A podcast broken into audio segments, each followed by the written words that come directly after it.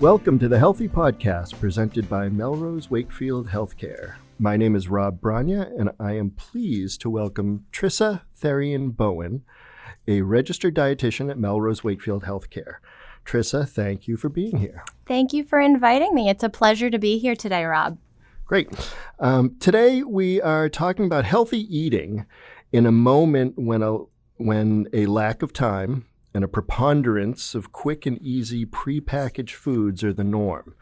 Trissa, how hard is it to eat healthy in the 21st century, and what can we do to keep healthy eating in our lives? That's a great question. So, the tough part is we are very good at making ourselves more busy, um, but sometimes because of that, we're losing out on time and uh, we can't invent more hours in the day. So, unfortunately, we're finding ways to cut corners. And one of those ways could be through your eating habits.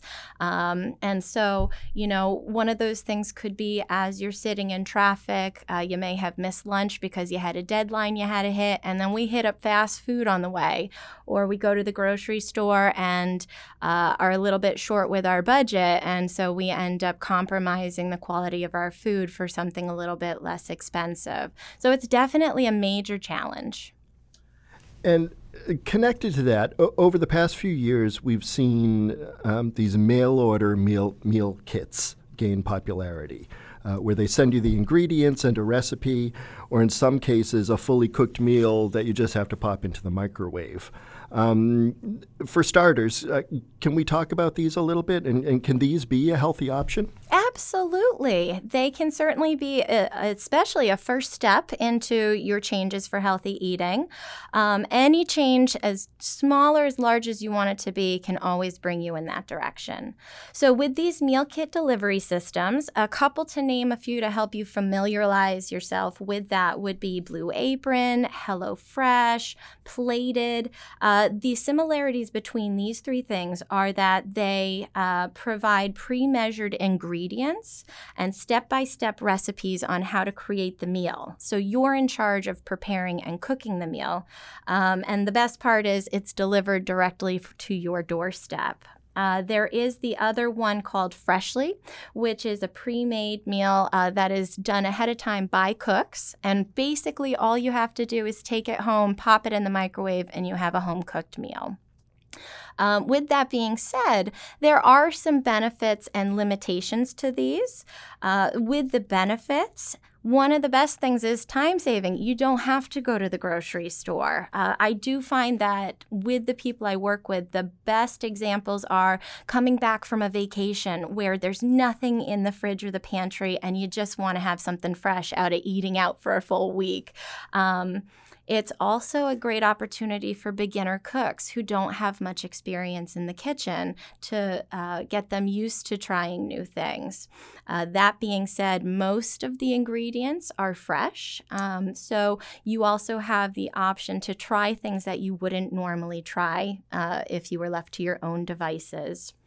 Um, you can keep the recipes at the end. But the coolest thing with this is that there is no commitment. So you can pause or cancel at any time. Okay, so overall, a pretty good option. Uh, Absolutely. They're a little pricey and you still have to do a little bit of meal prep, but overall, I think it's a great option for most people. Okay, great. Um, and from there, let's talk a little bit about fad diets. Sure. Uh, in particular, uh, some of these sort of back to the roots diets, uh, such as keto and raw foods, have become very popular in the past couple of years. Um, where do we start with these? Are, are these safe? Are they healthy? Um, That's a great question. Um, so there's a different way that I look at the word diet compared to the people that I'm sitting across the table with. So for me, diet means lifestyle. It's day in and day out till the last breaths that you take. Um, with most people I'm working with, diet to them means restricting. So it's uh, sometimes with these fad diets, they lead to yo yo or all or nothing approaches because they're not sustainable. Uh, so, for example, a very popular diet right now is low carbs. Uh, back in the 70s, it used to be low fat. So they kind of revolve. Um, you can kind of tell if it's a fad diet because it is a, a quick fix to a long-term problem and they usually you know tote it up as rapid weight loss in a short amount of time without putting too much time or effort into it so, the keto diet is the one I see most often, uh, and most people have questions on this. And it was actually developed back in 1920 as a treatment for children with epilepsy. It had nothing to do with weight loss at all. And so it's kind of come into fashion because of weight loss with the ketogenic diet, basically, it's very hard to reach a state of ketosis. It can take up to two weeks, uh, and that's by following very strict limitations on carbohydrates. So your body ends up using all the glycogen stored in your muscle and as a result, uh, we're losing water weight. That first 10 pounds that you're guaranteed, that's water weight. It's not true weight loss. Um, but with uh, the ketogenic diet, if you have too many carbohydrates, like a snap of a finger, you're out of the cycle of ketosis. So, this is something where if you're someone who wants to have that pasta at dinner on the weekends or, you know, have some snacks during the football game, if you have a little bit too many carbohydrates, carbohydrates, you're going to break that cycle. You're not even following the ketogenic diet anymore. And most people don't realize that. So you've got to be 100% dedicated. 100% dedicated. Uh, it's very high fat, which can also lead to some issues with increasing your LDL cholesterol, which is the unhealthy, the one we don't want to see go up, can cause it to go up. In the end, it sounds like it really comes down to using common sense. Absolutely. Um, so whether you're you're picking a diet that's out there or you're, you're choosing foods, what are the things that you know every average Joe should be looking for? And you know, is there a particular diet or plan that the majority of people in the country should be following. Absolutely. So, honestly, whatever you're able to change is always going to count, like I mentioned before. But some common sense examples would be first of all, make sure you're getting enough sleep. So, my night snackers, the biggest thing is we talk about going to sleep. Um, by that time of the day, you've worked a full day. You might have been caring for family members or studying for school, working on that deadline at work. Uh, your body's tired and it's going to look for a fuel source coming from either food or from rest. And most of the time, if it's 10 o'clock and you're munching on something, just go to bed. Um, another great option is hydration. So, um, getting enough water. A lot of times, we're, when we're dehydrated, our body can mistake that actually for hunger. Uh, so, by making sure that you're drinking hydrating fluids, we're not talking about your cup of coffee that we're sipping on all day long. We're talking about things like water. Um, if you need to add some lemon or lime, uh, some mint to your water to flavor it up, that can count too. And then last but not least, and this one I think is a big change for a lot of people, is slowing down how fast you eat.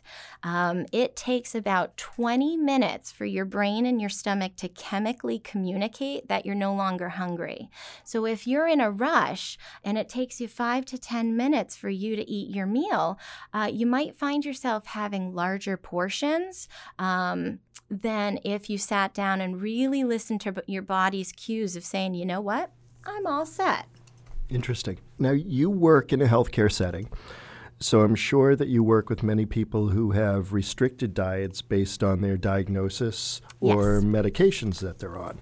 Um, are there important things that people with, say, diabetes or heart disease or renal issues need to know about healthy eating? Absolutely. Um, and that's why I think it's great when uh, we're able to collaborate um, with different providers so that we can look at all different aspects. With the diet piece, people with diabetes need to be very careful about their carbohydrate intake. It doesn't mean that you can't eat carbohydrates, but we want to make sure that you're optimizing uh, complex carbohydrates. So those are carbohydrates that have a lot of fiber, oats, beans, um, lentils, uh, whole, 100% whole grain bread, brown rice. So things that aren't refined. So refined, a lot of times I get questions is I was told I shouldn't do anything white.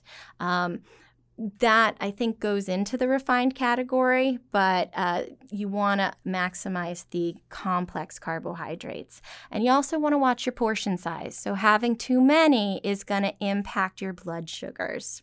Uh, with a cardiac diet, the biggest things is watching your saturated fat intake and your sodium intake. Uh, so, with those, saturated fat comes from um, a lot of uh, things like cream, butter, fatty cuts of meat, um, whole milk. We want to cut down on our intake of those things. And then salt, try to buy frozen or fresh is great for uh, produce. Uh, trying to find a low sodium label on a soup can if you're going to have it. Dilute that can with water if you want to take it a little bit further. So there's some steps that we can take to help you out. And with renal disease, uh, sodium again is very important. Depending on the stage you're at with your renal disease, um, it also means that you have to start watching things like your potassium intake, your phosphorus intake, and how much protein you're consuming per day. Great. We're going to wrap things up here, um, but I wanted to give you a moment for something important. Uh, so, registered dietitians versus nutritionists. Go. So, uh, great question. I get this asked all the time of me. So, basically, an easy way to look at it is a registered dietitian can call themselves a nutritionist. However, a nutritionist can't necessarily call themselves a registered dietitian. There's a big difference in education and training. So, with a, a registered dietitian, we are required to complete uh, at least a bachelor's degree. A lot of higher education um, facilities are requiring a master's degree. And we also have to complete a dietetic internship. And we have to be matched, kind of like a doctor gets matched to a residency. We have to get matched to a program and then spend at least uh, 1,200 supervised hours of practice. And then after all that, we have to take a national exam and pass that depending on the state you live. So in Massachusetts, we also have to become licensed in order to legally practice. So there is a big difference um, in terms of that. This has been a great talk today, uh, very informative. Um, I'm sure other people will have more questions. Um, how would someone who wants to get in touch with a registered dietitian go about doing so? So, if anybody's looking, um, you can look for, we do have outpatient nutrition services. We provide one to one individualized um, visits together. What you can do is you can ask your provider for a referral, or you're also welcome to go on our hospital website at www.melrosewakefield.org and uh, search keywords nutrition counseling. Okay, great. Uh, Trissa Therien Bowen registered dietitian at Melrose Wakefield Healthcare. Thank you for a great talk today. Thank you for having me again. Okay, great. Uh, if you enjoyed this podcast or have feedback for us or want to suggest future topics, please send us a note at community at melrosewakefield.org. The Healthy Podcast is co produced by Melrose Wakefield Healthcare and Wakefield Community Access Television. For more health information, listings of future community events and lectures, or to find a doctor, visit melrosewakefield.org. All content heard on the Healthy Podcast was created for informational purposes only. This content is not tended to be a substitute for professional medical advice, diagnosis, or treatment. Always seek the advice of your physician or qualified provider with any questions you may have regarding a medical condition.